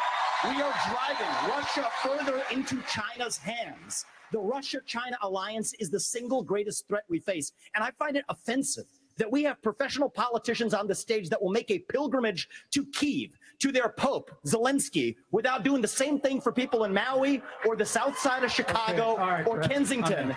I Hold think that we have to put I'm the in. interests of Americans Me too. first. He was referring- Secure our own as somebody else's. He was referring- And the reality is, this is also how we project strength he by making America strong at home. Thank you. All right. Uh, We heard, go- heard the names. let's- Governor let's- let's go Christie first. All right. Look, I did go to Ukraine and I went He's to the only one. because I wanted to see for myself what Vladimir Putin's army was doing to the free Ukrainian people. And let me tell you, I want you all to look around this arena tonight and imagine that every one of these seats was filled. And if every one of them was filled, there would still be 2,500 more children outside to make over 20,000 who have been abducted, Right. stolen, ripped from their mothers and fathers, Right. and brought back to Russia to be programmed to fight their own families. They have gouged out people's eyes, cut off their ears, and shot people in the back of the head, men, and then gone into those homes and raped the, the daughters and the wives who were left as widows and orphans. This is this is the Vladimir Putin. This is the Vladimir Putin who so Donald descriptive. called brilliant and a genius. If we don't stand up against this type of autocratic killing We in the world, to we will be next. Hang. You were I have a question you were mentioned- Governor Haley. We'll come back. Vice President Pence was mentioned. You get 30 seconds. Yeah, well, let me let me be clear. Anybody that thinks that we can't solve the problems here in the United States and be the leader of the free world has a pretty small view of the greatest nation on earth. That is incorrect. We can do both, Vivek. We've done both. We've been the leader of the free world and the arsenal of democracy for years. The Reagan Doctrine years ago made it clear. We said, if you're willing to fight the communists on your soil, we'll give you the means to fight them there so our troops don't have to fight them. Vivek, if we do the giveaway that you want to give to Putin to give him his land, it's not going to be too long before he rolls across a NATO border. And frankly, our men and women of our armed forces are going to have to go and fight him. I want to let the Ukrainians fight and drive I Putin and the. Russians back out I- I- into I- Russia. I want to just So briefly address aren't gonna have Pence. to make that Vice fight. President Pence. I have a 30 newsflash. The USSR does not exist anymore. It fell back in 1990. Did I say the real USSR? threat, you talked about the communists. And the real communists that we have to address you right not now have is any the, idea what I- I Vladimir legit- Putin's aims you, are? you already spoke. Now I actually have something. Vladimir 30 Putin has been saying he wants to reestablish the old Soviet sphere You've made of your point, influence. Vice President. Vice Now, if President Pence, can- I'm sorry if I insulted him by calling him a communist. He is a dictator and a murderer. And the United States of America needs to stand against authoritarianism. right. Mr. Ramaswamy, 30 seconds. The real threat we face today is communist China. And we are driving Russia further into China's arms. The Russia China military alliance is the single greatest threat we face. Nobody in either political party is talking about it. And I am the, I am the only non appreciate your neocon on this stage. But will keep us out of war. Mr. Vice President, we can't hear, Mr. Vice President. Is to give Russia Mr. Vice everything President. they've got. Mr. Vice President. give them a promise that Ukraine will never be in NATO, and then somehow Mr. Vice President. China will not think about taking Taiwan. We achieve peace through strength. Mr. Vice and America President. needs to stand for freedom. Okay, here we go. I think we need to When- reestablish some what- ground rules When here, we folks. hear this bell, Yes. that means your time's done. done. So, Mr. Vice President, we appreciate your aggressiveness here. 30 seconds is 30 seconds. Mr. Ramaswamy, you were mentioned. You get 30 seconds. So the reality is that uh-huh. today, today That weirdly kind of helped Vivek's earlier stuff. is not a priority for the United States of America. And I think that the same people who took us into the Iraq War, the same people who took us into the Vietnam War, you cannot end it. You cannot start another no-win war. And I do not want to get to the point where we're sending our military resources abroad when we could be better using them here at home to protect our own borders, protect the homeland. All right. That will be my top priority in foreign I, I think policy. we gave you more protect than, this than the 30 homeland. seconds in the rebut. So I do want to get to some other people because everybody, uh, we, we respect everybody's time here. So, Governor Haley, um, you did not raise your hand, meaning that you would support more funding for the Ukraine war. Yeah, she loves you war. Have, uh, said of Governor DeSantis that um, you, you didn't appreciate it when he initially called it a territorial dispute. Why? First of all, the American president needs to have moral clarity. They need to know the difference between right and wrong. They need to know the difference between good and evil. When you look at the situation with Russia and Ukraine, here you have a pro American country that was invaded by a thug.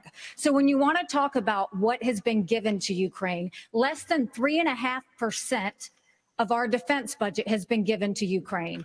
If you look at the percentages per GDP, 11 of the European countries have given more than the US. But what's really important is go back to when China and Russia held hands, shook hands before the Olympics, and named themselves unlimited partners.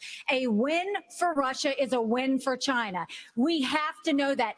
Ukraine is the first line of defense for us. And the problem that Vivek doesn't understand is he wants to hand Ukraine to Russia. He wants to let China eat Taiwan. He wants to go and stop funding Israel. You don't do that to friends. What you do instead is you have the backs of your friends. Ukraine is the front line of defense. Putin has said if Russia, once Russia takes Ukraine, Poland and the Baltics are next. That's a world war. We're trying to prevent war. Look at what Putin did today. He killed Prigozhin. When I was at the UN, the Russian ambassador suddenly died. This guy is a murderer, and you are choosing a murderer over, over a pro-American country. First of all, first of all, first of all, Mr. Ramaswamy, you have 30 seconds. Mr. Dissent, You always got to support whatever war it is. Otherwise, you hate America. But the fact of the matter, and Raytheon, and you know, Boeing you came off of it, but you've been pushing this lie. Stage, You've been pushing this lie want- all week, You want Nikki. to go and defund Israel. you want to Okay, give let me address to that. I'm glad you you brought that up. go and give I'm going to address Russia. each of those right now. This is the false lies of Another. There you have it. So the you will make reality is- America less than you have no me- foreign policy experience, and it shows. And you know what? The, It the foreign shows. policy experience that you all have shows in the pointless wars we've gotten into. I have to that. So our relationship with Israel will never be stronger than by the end of my first term. But it's not a client relationship. It is a friendship. And you know what friends do? Friends help each other stand on their own two feet. So I will lead Abraham Accords 2.0. I will partner with Israel to make sure Iran never is nuclear armed. But you know what I love about Israel? And I've been there probably in the last 10 years more than most people on this stage. You know what I love about them? I love their border policies. I love their tough on crime policies. I love that they have a national identity and an iron dome to protect their homeland. And so, yes, I want to learn from the friends that we're supporting. And what puzzles you wanna me cut the- is uh, no, I want to learn from those and apply you, those to protect it's our not homeland, that Nikki. Israel that is needs the answer. America. America move on? needs Israel. Okay, They Governor the DeSantis, line of defense. Governor DeSantis, you were mentioned at the territorial dispute. Not only uh, No, it's not a So as- territorial as dispute President either. of the United States, your first obligation Uh-oh. is to defend our country and its people. And that means you're sending all this money, but you're not doing what we need to do to secure our own border. We have tens of thousands of people We can who are being killed because same well, we're not handling And both. can do And so I am going to declare it a national emergency. I'm I'm not going to send troops to That's Ukraine, true, we're not. Going to send them to our southern border.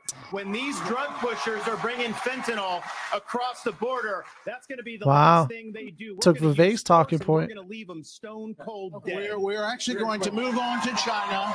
We're going to talk about China. Okay. Governor He keeps saying China that. has It's the so biggest navy in weird. the world, the biggest army in the world. He always says that. Are threatening Taiwan. In coming years, God, China the establishment wants war so bad. warheads, They it's love The war. U.S. just arrested two sailors accused of spying for China within our military. So the question is, how would you deter China as a president, Burgum? Well, this is the number one issue we're facing. And of course, we haven't been talking about it. And we act Okay. like that letting Russia win in the Ukraine uh, is like a gimme as opposed to a gift to China. Russia has become China's gas station. But how would we do it? Uh, the Biden administration is a complete fail. China imports million barrels of oil a day, more than any other country in the world. They do not even have all the food they need to feed everybody in that country. So they don't have energy security or food security. But the Biden administration sends Blinken, Yellen, uh, over there. Uh, That's true. They're they're over there. They don't even bring up energy because they're too busy trying to kill the U.S. energy here. And what we need to do is not meetings, not press releases, uh, because something that would send a lot more than a press release is actually Harpoon missiles. We need anti-ship missiles on Taiwan. The way that you have a war never start, which is the goal. The way you have peace through strength is that you actually have strength. You actually have deterrence. And what we have in in in what we've got going on in Ukraine is an example of when deterrence fail. What we, what is an example there of Biden's disastrous withdrawal from Afghanistan, the fact that he greenlighted Putin moving into Ukraine, and then now they see weakness, and when they see weakness, they make a move. And we have to be strong, and we have to be strong both in Ukraine and we can solve the southern border. Absolutely, we can do that because guess what? There's only 19,855 authorized people for the Border Patrol, but they're not all staff because the Biden administration doesn't enforce law enforcement. But Biden administration wanted to put 87,000 people in the IRS as opposed to giving the money and the support we need to our own Border Patrol. Okay. Senator Scott Senator Scott on China, that same question. Can I speak about China? Let's let's fire the 87,000 IRS Okay. agents and hire Eh. double the number of Border Patrol agents. I just left Yuma, Arizona about two weeks ago. The most pressing need of the American people from a national security standpoint is our southern border. It has led to the death of 70,000 Americans because of fentanyl plus 6 million illegal crossings since President Biden has taken office. I think it's over 100 now. 100 people on our national security watch list have been caught at our border. How many have not been caught at our southern border? If we just spend $10 billion, we could finish the wall. For 5 billion more, we could have the military grade technology to surveil our southern border to stop the flow of fentanyl and save 70,000 Americans a year. That should be the priority of this government. Why does anyone want an open border? I don't understand it. It's so weird. That border wall complete. There are many I more could- questions on wanna say- China. I do want to I want to say about. I want to say I couldn't agree more. It's not just the 70,000 from fentanyl. We've lost 200,000 people to overdoses since Biden took office. That's 300 people a day. We're taking mass casualties, and those aren't. That's a statistic, but these are sons and daughters, nieces and nephews that we're losing. We've got North Dakota troops down there flying night helicopter missions from San Diego to the Gulf Coast, trying to stop these transnational criminal organizations. They've got better funding on their side than we've got on our side. Speaking of which, Governor Hutchinson, speaking of which, images from earlier this month, Governor Hutchinson, with Mexico, Vice President Mexico Pence, policy. images from We built earlier hundreds this of month. miles of wall. We secured the southern Vice border of President the United Pence, it States. really doesn't help. I'm asking a question. Earlier this month, sh- images showed suspected cartel members crossing into Texas with rifles. Do you consider this an invasion? Would you authorize lethal force along that border? There would be lethal force used by the Border Patrol, law enforcement as needed to protect the border. Absolutely. When you look at the military, Oh, I forgot about the military has to be used for intelligence gathering purposes. This is not unusual. Whenever I was in the Bush administration, we went down there and met, met with President Vicente Fox of Mexico and asked his help on going after the cartels. And he looked at me and said, They're a problem to us as well. And so we joined together and we took down the Arellano Felix brothers leading the Tijuana cartel. And that made a difference. Ramon was shot and killed, and Benjamin was captured. Cooperation makes a difference. We cannot be successful going against the cartel unless we bring in Mexico as a partner. We have to use economic pressure to accomplish that. President Obrador has not been helpful, and we have to use economic pressure that this administration is not using. The rule of law has to matter on both sides of it. Okay. This is critical. I've done it. We know what needs to be done. The military has to be limited in its use. When after 9 11, we had the global war on terror, and guess what? We protected the border at the same time. You can do both. Okay, uh, let's go to Governor DeSantis. So, as president, would you support sending U.S. special forces over the border into Mexico to take out fentanyl labs to take out drug cartel operations. Would you support that Stone kind of cold American dead. military use? Yes, and I will do it on day one. Here's the thing: the cartel If he says this again. killing tens of thousands of our fellow citizens. You want to talk about a country in decline? You have the cartels controlling a lot of part of your southern border. We have to reestablish the rule of law and we have to defend our people. The president of the United States has got to use all available powers as commander in chief to protect our country and to protect the people. So when they're coming across, yes, we're going to use lethal force. Yes, we reserve the right to operate. How many more tens of thousands are we going to let to die? I am sick. I've met angel moms throughout this country. I met a lady in, in Texas named Tracy, and her son took one Percocet that was laced with fentanyl, immediately died. That is happening all across this country because of the poison that they are bringing in. So, as president, would I use force? Would I treat them as foreign terrorist organizations? You're darn right I would. You know, Vice President Pence, Vice President Pence, why would you be better at this issue than Governor DeSantis? Governor DeSantis on the campaign trail refers to your administration as not finishing. Oh, the Oh, wall. Pence. Look, we secured the southern border of the United States of America and reduced illegal immigration and asylum abuse by 90%. When Joe Biden took over, he threw open the southern border of the United States, and the wave of humanity, the wave of fentanyl that's been eloquently described here is, is, a, is a wave of human tragedy across this country. But Martha, you began this evening talking about who is best prepared to be the next president of the United States. And I have to tell you, with all humility, I, I was there when we negotiated uh, through the government shutdown and got the funding available to build the wall. I was negotiating on Capitol Hill around the clock. I negotiated the Remain in Mexico policy on behalf of the President of the United States. And Asa, you're so right. It's because we used economic pressure to bring the Mexicans to the table, and they allowed us to have people wait in Mexico while they applied for asylum and ended asylum abuse overnight. We got the Mexicans to deploy their National Guard to their southern border and, and to our southern border as never before. And I want to promise you, as President of the United States of America, I will engage Mexico the exact same way, and we will partner with the Mexican military, and we will hunt down and destroy the cartels that are claiming lives in the United States of America. Okay, thank you. Another issue that is related to this is that almost 7 million migrants have crossed this border, our southern border, during the Biden administration.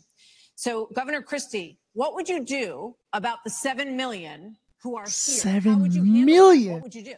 Where are they? First thing we need to do is That's to stop any more wild. from coming. That's the first thing we need to do. Then the next thing we need to do with the folks that are here is to, again, as we've talked about all night tonight, Just give them New Jersey. to have law and order in this country. We have to enforce the law. And what that means is to make sure that people who come here illegally are not rewarded for being here illegally. We have so many wonderful people from around the world who are waiting in line, following the law to try to come here and pursue the American dream. And those people are waiting and waiting and waiting because we haven't dealt with the problem of the folks who are here. We have to have them detained. We have to make sure that they are not rewarded for having broken the law. And one last thing on this fentanyl issue. With China, we can't take our eye off of that ball. Yes, it's important that we secure the border. Very important, as I just said. But China is sending these chemicals to these drug cartels for them to create the fentanyl that is killing hundreds of thousands of our citizens. The Chinese are engaging in an act of war against us, killing our citizens. We better make that priority one in our conversations with China and to try to straighten that relationship out because if we don't, More war, baby. I, I just want to clarify. uh, Let's just fight a hundred wars. people back. of course, you'd have to. We have a I lot think we should wage war on every country. Next up, we're going in the world. talk about the crisis in education. Just to test it. Let's just give it a test. All right. Again, very interesting stuff. Very interesting stuff. Um, everyone seemed to be fairly aligned on uh, those topics the southern border, the fentanyl, uh, a lot of alignments there, a lot of alignments. So, not too crazy, but uh, I believe this was the last one, the last segment when Nikki Haley and Vivek Ramaswamy went at it. And the, I got to say, the crowd was feeling Nikki over Vivek for sure. That they were just cheering her on like she was just crushing it. I mean, that's that's how they perceived it. Um, you know, I gotta say, I gotta stay with what I was originally saying. I don't think Vivek is doing nearly as well as he has done leading up to this moment. Um, he's really had some incredible talks and interviews. He's coming off as really cocky, arrogant. I'm better. These people can't say anything. Only I can speak the truth. Very pompous. Is that the right word? Pompous. Uh, whatever you think of Nikki Haley, she's done fairly well in her answers. I think she's done a pretty good job. Listen, this isn't about who we support. We just call things as they are, objectively. And Nikki Haley has definitely done one of the better jobs. Uh, Mike Pence just takes up a lot of talking room that other people can do. There's no way that dude talks like that behind closed doors. It seems extremely manufactured, and I just do not trust it. Asa, now I understand he has ties to the Bush administration and the DEA. Okay, so he's like an old school neocon. I got it. Um, Chris Christie, um, you know, he's there. He's on the stage to, you know, attack Trump. But uh, he's answered other questions decently well. That last one with the border and the migrants, I think he did a good job. Um, and DeSantis is interesting. He's doing good in his answers. I have to say, uh, he's delivered some very good answers, but the the moderators are putting him in a tough position where Trump is very, uh, at least like anti-establishment in a lot of his views of, you know, no war. Like we need no war. And since DeSantis can't fully say that, he's been in the middle. Like, will you not support Ukraine? He like puts his hand up and then he like waves it like a little bit, and they're like, wait, you wouldn't send it to Ukraine? And then he like diverts the southern border. It's interesting. He's balancing getting the Trump supporters, those MAGA voters, with establishment talking points of more war, more, you know, more money to the military industrial complex. That is a tough balance because they are totally opposite of one another. And he's doing his best to balance it, but he's not answering questions directly. And this has happened twice now that he hasn't answered the questions directly. So uh, I think this is going to catch up to him. I don't think he can just play coy uh, with these issues. Uh, I think the MAGA voters are realizing he's not answering it. And then from the establishment side, you know, they don't really care because they know in the end they'll pro- he'll probably support that. But they can't be happy too because he's not confidently saying, "Hey, we should, you know, go to war with Russia as long as we can. We should just fight every country and spread democracy across the universe." He's not going all the way out, so they have to be losing confidence. So he actually might lose both sides because he's trying to play the middle ground. So he's turning off establishment neocons and MAGA voters. I don't know how he's going to get those MAGA voters because they love Trump. They love him. I just don't see how it's going to happen. I really don't. That is a tough balance. I don't know, man. It's very crazy. Vivek needs to be more has have he needs to have a little more humility on the stage, and um, you know, I mean, Nikki brought up that Israel talking point, which is an interesting one. Uh, listen, let's just take a listen to the. Uh, this might be one of the last uh, parts. But the debate is back on. I think we got 23 minutes. If I if I'm right, here we go ever for American school children, uh, exposing chronic absenteeism, deep declines uh, for reading and math for 15 year olds and 13 year olds. Governor DeSantis, you would eliminate, you said, the Department of Education. But as president, would you still have a responsibility to fix this crisis as we see it?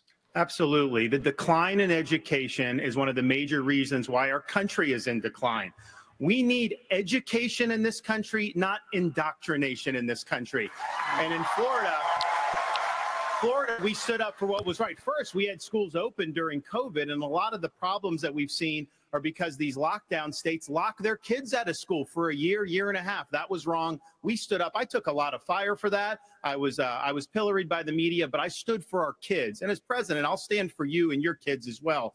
But we have to make sure that what our schools are doing is focusing on solid academics. In Florida, we eliminated critical race theory from our K through 12 schools. We eliminated gender ideology from our K through 12 schools. And we have elevated the importance of American civics and teaching our kids about the Constitution and the Bill of Rights. As president, I'm going to lead an effort to increase civic understanding and knowledge of our Constitution. We cannot be graduating students that don't have any foundation in what it means to be an American. Are they going to bring up that slavery thing? Mr. Pe- Mr. Ramaswamy, hold on, Senator Scott. You've said that the Department of Education, the FBI, the ATF, the Nuclear Regulatory Commission, the IRS, the Department of Commerce, many of these should not So exist. many. That's correct. So, to the education question, how would you deal with the crisis? So look, crisis of achievement. Let's shut down the head of the snake, the Department of Education. Take that $80 billion, put it in the hands of parents across this country. This is the civil rights issue of our time. Allow any parent to choose where they send their kids to school. End the teachers' unions at the local level to allow public schools to compete. And then revive our national identity where every high school senior should have to pass the same civics test that frankly every immigrant, including my mother, had to pass in order to become a citizen of this country. And the fact of the matter is, look, there's a part of education policy that also rests with the family. I didn't grow up in money, but you know the word privilege gets used a lot. Well, you know what? I did have the ultimate privilege of two parents in the house with a focus on educational achievement. And I want every kid to enjoy that. So part of the problem is we also have a federal government that pays single women more not to have a man in the house than to have a man in the house, contributing to an epidemic of fatherlessness. And I think that goes hand in glove with the education crisis as well, because we have to remember education starts with the family, and the nuclear family is the greatest form of governance known to mankind. That was a good answer. That was a recovery for Vivek. Haley has said, Governor Haley has said that biological boys playing in girls' sports. Oh, God, here we go. of our time. You said that even though you signed a ban on this in North Dakota, that there hadn't been one instance where it was Wait. actually needed. Nikki Are in North Dakota. You think that too much is made of this issue? Oh, No, I'm saying in North Dakota, we made a priority of protecting women's sports, and we've done that uh, in our state. Uh, but I would absolutely do that. But I do think when we start talking about education and we think that we're going to have a federal government one size fits all, we're just completely losing track of the fact that education differs by state. Some some school districts are doing a fantastic job, some less so. But the idea that every school district, state, and every teacher is somehow indoctrinating people is just false. You know, when I was building a company from scratch, you know, with small town kids, and we went, you know, grew up in a town of 300, but we built a global company in 132 countries with over 100,000 customers. We listened to those customers. We spent time with them. We talked to them. We did that. And as governor, well, education is one of the biggest part of a state budget. So as a governor, I go, I shadow a student. I don't, uh, the night before I find out the students, the the student finds out, I'm going to go to every class with them. I don't sit and lecture school districts how to do it. I go and see the experience. And there's a lot of things that have to change. But what needs to change in education is ev- it's innovation. We're doing it the same way we did it 50 years ago with innovation, not regulation. I would get rid of the Department of Education. I would give block grants to schools, but I'd give them on merit based on who's doing the most innovative. I just got done holding the seventh annual Governor's Conference on Innovation Education. You should see what the people are doing when you get you cut loose the red tape, get the burden off their back. They care. Teachers in this country, the vast majority of them care about those kids. They're working in low-paying jobs, and they're fighting fighting for those kids and their families. yeah. We are teaching the wrong things. First, I'll, I'll tell you, as you know, as a parent, the one thing you want is for your child to have a better life than you did. And we The jobs of the future are gonna be so these things, and different. There's a lot of crazy woke things happening in schools, but we've got to get these kids reading. If a child can't read by third grade, they're four times less likely to graduate high school. So we need to make sure we bring in reading remediation all over this country. We need transparency in the classroom because parents should never have to wonder what's being said or taught to their children in the classroom. Parents need to be deciding which schools their kids go to because they know best. And let's put vocational classes back into the high schools. Let's teach our kids to build things again. When we do that and we allow that, It's a fair answer. That's when it'll get back. And yes, I will always say I'm going to fight for girls all day long because s- strong girls become strong women. Strong women become strong leaders. Another- and biological boys don't belong in the locker rooms of any of our girls. Another point on education. We're, we're Another going to point. start uh, the lightning round, and the first question is going to go uh, to you, Vice I knew President. So this is a lightning round of questions. Oh, 30 second answers, please. Uh, President Biden will be 82 years old on Inauguration Day. Nearly 70% of Americans say that he is too old to serve. Really? He's so Should sharp. Presidents have to pass a mental and physical test. Didn't they make Trump do it? Serve Vice President Pence. Well, I, it might be a good idea to have everybody in Washington, D.C. pass a mental and. but uh, 30 seconds, no. The American people can make those judgments. But let me say, I, I'm running for president of the United States because we don't need a president who's too old, and we don't need a president who's too young. We need a president who's been there. We need a president who knows how Congress works, how the White House works, how states work. And on this education issue, Martha, I was fighting against No Child Left Behind when Republicans were doubling the Department of Education. I'll also shut down the federal Department of Education. And when I was governor, we doubled the size of the largest school choice program in America. And we'll give school choice to every family in America So when I'm in uh, the White House. This is a lightning round, Mr. Ramaswamy. I think you were mentioned there. You're 38. You're the youngest on the stage. You've said, and you just said, you want a civics test or public service for those under 25 to be able to vote. So the question is, do you want a mental acuity test for presidents over 75? I believe in the people of this country to tell the difference between somebody who's an automaton and somebody who's actually a thinking agent in the White House, which we don't have in there today. And I will tell you, I want to address Vice President Pence's comment. I think we do need somebody of a different generation to lead this nation forward. Look at the way I've run this campaign. Going to the south side of Chicago, to Kensington, in the middle of Philadelphia, where traditional Republican candidates don't go. We have an opportunity to build a multi ethnic working class majority to deliver a landslide. And I think I'm the only candidate in this race, young or old, black or white, to bring all of those voters along to deliver a Reagan 1980 revolution. We're going to do it in 2024. Same question to you, Governor. How come you never in a presidential election until Okay. 20? I, I will answer that. We I got will answer 30 that. seconds, 30 Yeah, seconds. 30 second quick answer. You guys need, No, no, no, no, y'all no. need to get control of this. Everybody's gonna get You a have Listen, to get listen, control we're getting this control of the debate. This is a lightning round.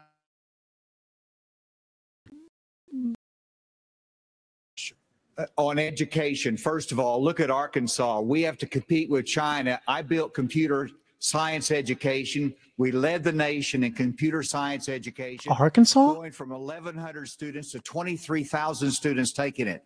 This is how you compete The with best engineers come from As Arkansas? the United States, hmm. I will make sure we go from 51% of our Wow. schools offering computer science to every school in rural areas and urban areas offering computer science This guy's one of the greatest engineers of all time. kids, and we can compete with China in terms of technology. Thank you, Biden- sir. but This is President going to go to, Biden this is, is- this is coming to you. Um, I, I- we're trying to do a, a quick round of different topics here. So w- Senator Scott, faith is on decline in this country. You talked about it a little bit before tonight. So is there a role for a president of the United States in changing that? What would you do to change that? Well, our nation was founded upon the Judeo-Christian values that has made this the greatest nation on God's green earth. I'm a big believer in Ephesians 3:20 that God is able to do exceedingly abundantly above all that we ask or imagine. Our responsibility should be to model the behavior we want others to follow. On education, the only way we change education in this nation is to break the backs of the teachers' unions. They are standing in the doorhouse of our kids, locking them into failing schools and locking them out of the greatest future they could have. As president, Governor DeSantis, would you support some mandatory Weird. military service for all Americans? I think it Whoa. should be voluntary. I'm somebody that volunteered to serve, inspired by September 11th, and I deployed to Iraq uh, alongside U.S. like Fallujah, Ramadi, and it's uh, something that I think has taught me. You know, when you go in that that type of environment, anything you have, your personal agenda, you check it at the door. You go there, and it's about focusing on the mission above all else. And guys come together. He said that before. And that's how I would view being the president of the United States. It's not about me. It's not about all these other side issues. My sole focus will be on your future and reversing this country's decline. Okay, now for something uh, a little out of this world, and this is for you, Governor Christie. Do you believe that the recent spike in UFO encounters? I get the UFO question. Is, yeah, you do. Come on, There man. No, but, but okay, we've been hearing a lot of we've been hearing a lot of testimony in Congress, and people are taking this a lot more seriously. And we're hearing that you know there are things going on that people aren't aware of. So, if you were president, Governor Christie, would you level with the American people about what the government knows about these possible Look, Martha, and especially coming from a woman from New Jersey, I, I think it's horrible that just because I'm from New Jersey, you asked me about unidentified flying objects and Martians. Um, we're different, but we're not that different. Um, look, um, of course, the job of the President of the United States is to level with the American people about everything. The job of the President of the United States is to stand for truth. The job of the President of the United States is to be a role model for our children and our grandchildren. And so whether it was UFOs or this problem of education, and Tim's right, by the way, and I started this in 2010 by going right after the teachers unions in New Jersey and drove them down to an all-time low popularity rating because they were putting themselves before our kids. That is the biggest threat to our country, not UFOs. Okay. Well, coming up, we've got closing arguments. Plus, right after the debate, Hannity is live from the spin room right here in the Fiserv Forum with reaction from all the candidates. Yeah. So, uh, little analysis here. Uh, they all had a lot of agreement with uh, shutting down Department of Education. So that's clearly a Republican talking point there. Uh, the teacher unions that was also um, a big one. Uh, wait, we got a comment here. What are pe- when are people going to wake up? There's no such thing as an election, but a selection. I don't know what that comment means. But uh, anyways, so again, we got Trump putting out an interview with Tucker Carlson on Twitter five minutes before this debate. They actually didn't spend an insane amount of time on Trump. I thought they were going to spend 72% of the debate with Trump. That's what I thought. Tim Scott, not impressive at all. Doug Burgum had his moments, but not good. Uh, Asa, barely even there. Chris Christie capitalized early on his thing, but then fell off.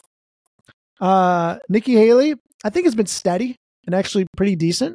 Uh, I think she's been pretty good, actually. Vivek has some very good points, but uh, came off as a little too much sometimes. And DeSantis very good, but too much balancing. So I think a lot of this will get exposed later on. We'll see. So right now, I'd probably rank it. Um, I'd probably say if you take the whole thing into consideration, I'd probably say Nikki Haley is one. I'd say Ron DeSantis is two. I would say Vivek is three. I would say Chris Christie is four. I would say Burgum is five. I would say Tim Scott is six. And I would say Asa Hutchinson is seven. That would probably be my rankings right now.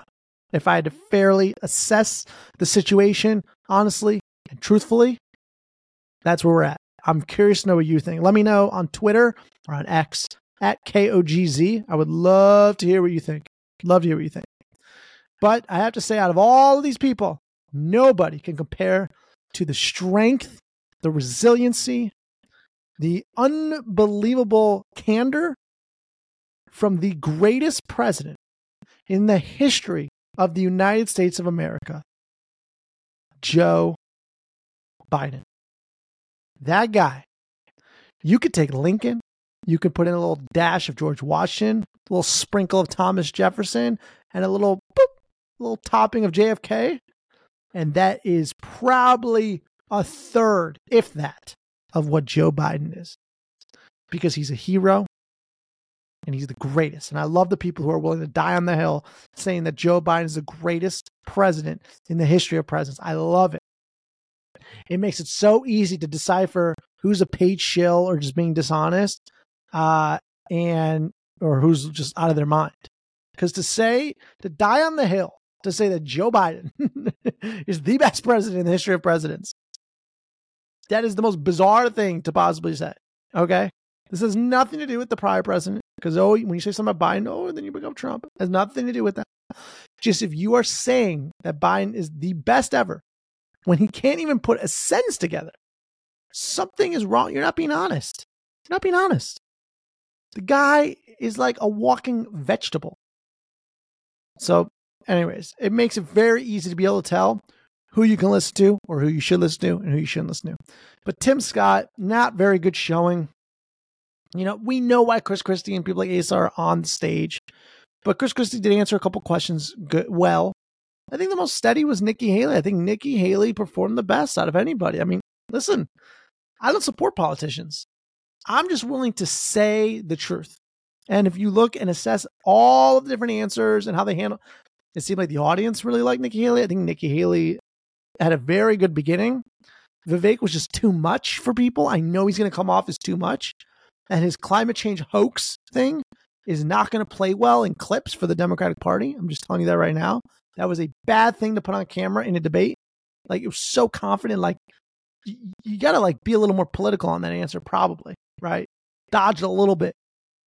Um, and then uh, Ron DeSantis overall pretty pretty sharp for sure, pretty sharp.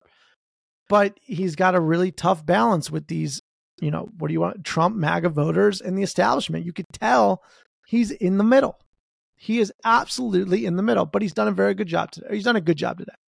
So let's finish this off right here. I think we got five minutes, and then um, we'll we'll end the stream. Hope you've enjoyed it so far. If you do, please subscribe and follow the Jonathan Kogan Show, number one apolitical podcast on the internet. The Here we go. Republican presidential debate on September 27th. It looks pretty nice there. 20 oh, years ago, shout out Rumble. 70% of American adults said they were extremely proud to be an American. That number has now plummeted to just 39%. In his pitch to get to the Oval Office, President Reagan called America the shining city on a hill, a beacon of hope and optimism. So, in your closing statement tonight, please tell American voters why you are the person who can inspire this nation to a better day. These are 45 seconds, and we begin with Governor Burgum. I understand why America's hurting. Biden's inflation is choking us. I grew up in a small town. My dad died when I was freshman in high school. My mom, widow of three, went back to work. Every job I had growing up was one where I took a shower at the end of the day, not at the beginning of the day. Our, our cities are less safe because of the fentanyl pouring into this country. Our economy is being crushed by Biden's energy policies, which are raising the cost of every product you buy, not just the gasoline at the pump. One thing that I'll do as president, I'll secure the border. I'll get this economy sprinting, not crawling like it is right now. and I would say that other thing is for sure, when I'm on a horseback in the Badlands of North Dakota, it looks like the horizon is just limitless.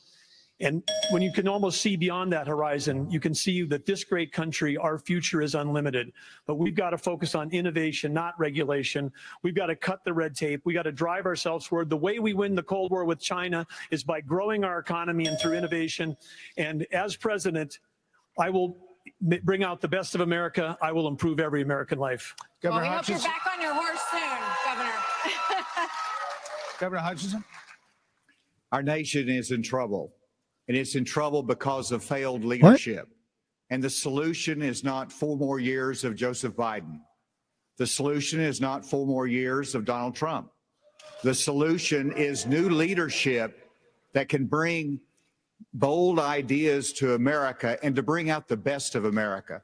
A president's number one responsibility is to bring out the Isn't this guy old leadership? of our people.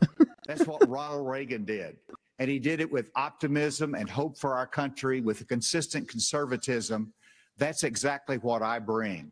As president, I'll bring out the best of America in terms of individual responsibility, building our economy, in terms of securing our border, enforcing the rule of law.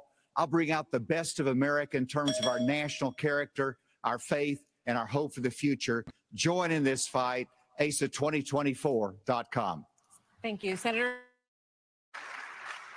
Thank you. I was a disillusioned young man growing up in a single parent household, mired in poverty. I wondered if the American dream was real for a kid like me. I can stand before you today and say the dream is alive, it is well, and it is healthy.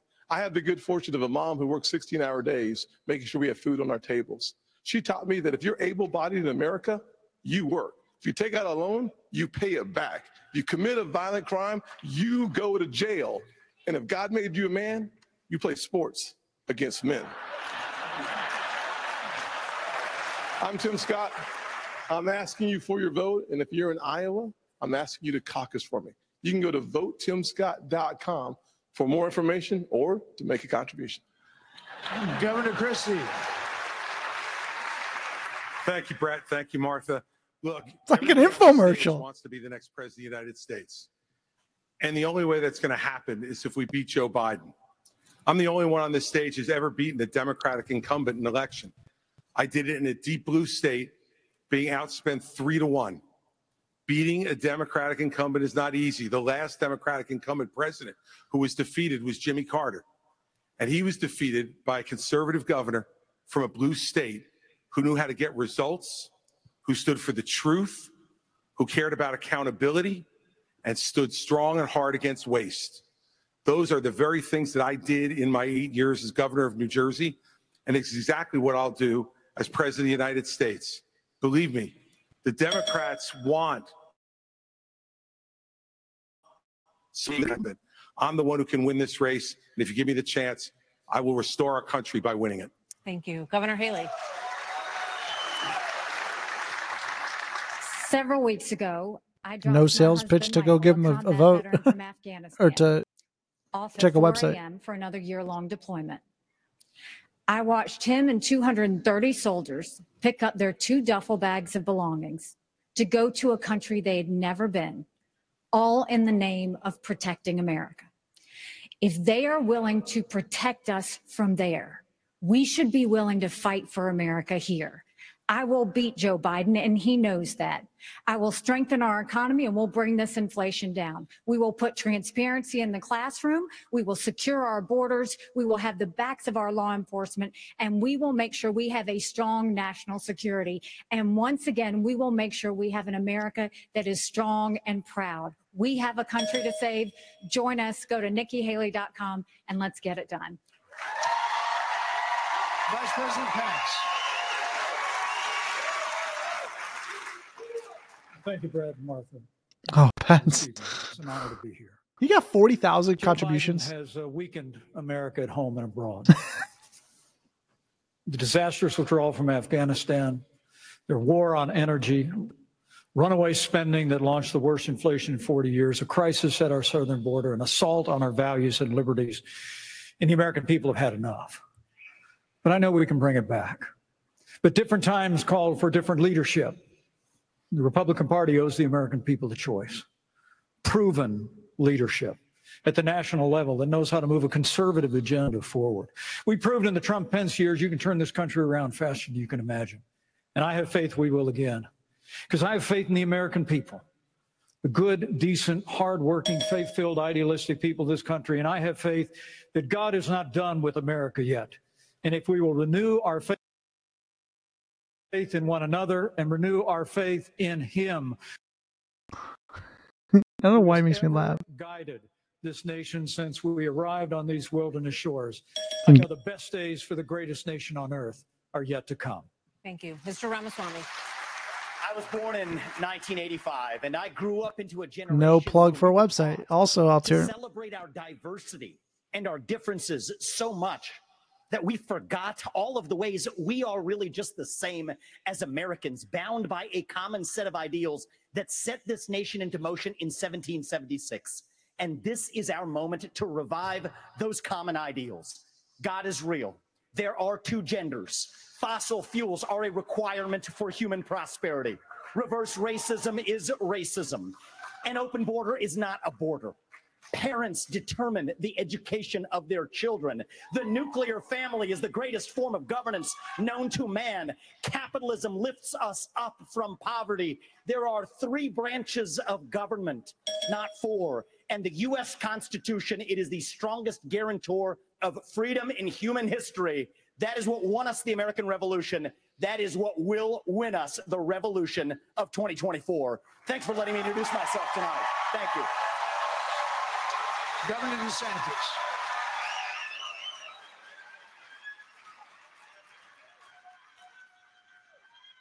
Governor? This is our time for choosing. We will send? Joe Biden back to his basement and we will reverse the decline of this country. I'm a blue collar kid. I work minimum wage jobs to be able to make ends meet. I understand the importance of the American dream and I know how that slipped away from so many millions of Americans. We'll restore it. I'm a veteran who served in Iraq. I know what it means to put service above self.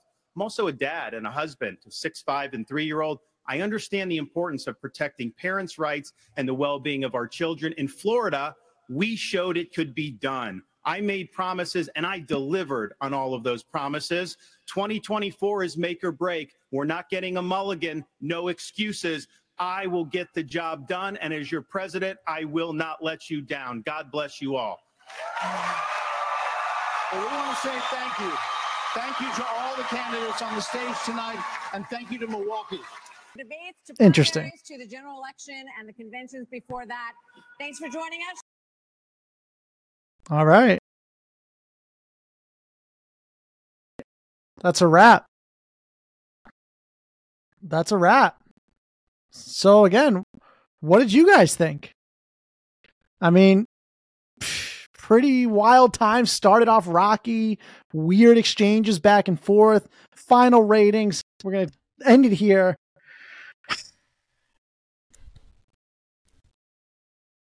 I'm gonna give Nikki Haley number one. That's a shock. That's crazy.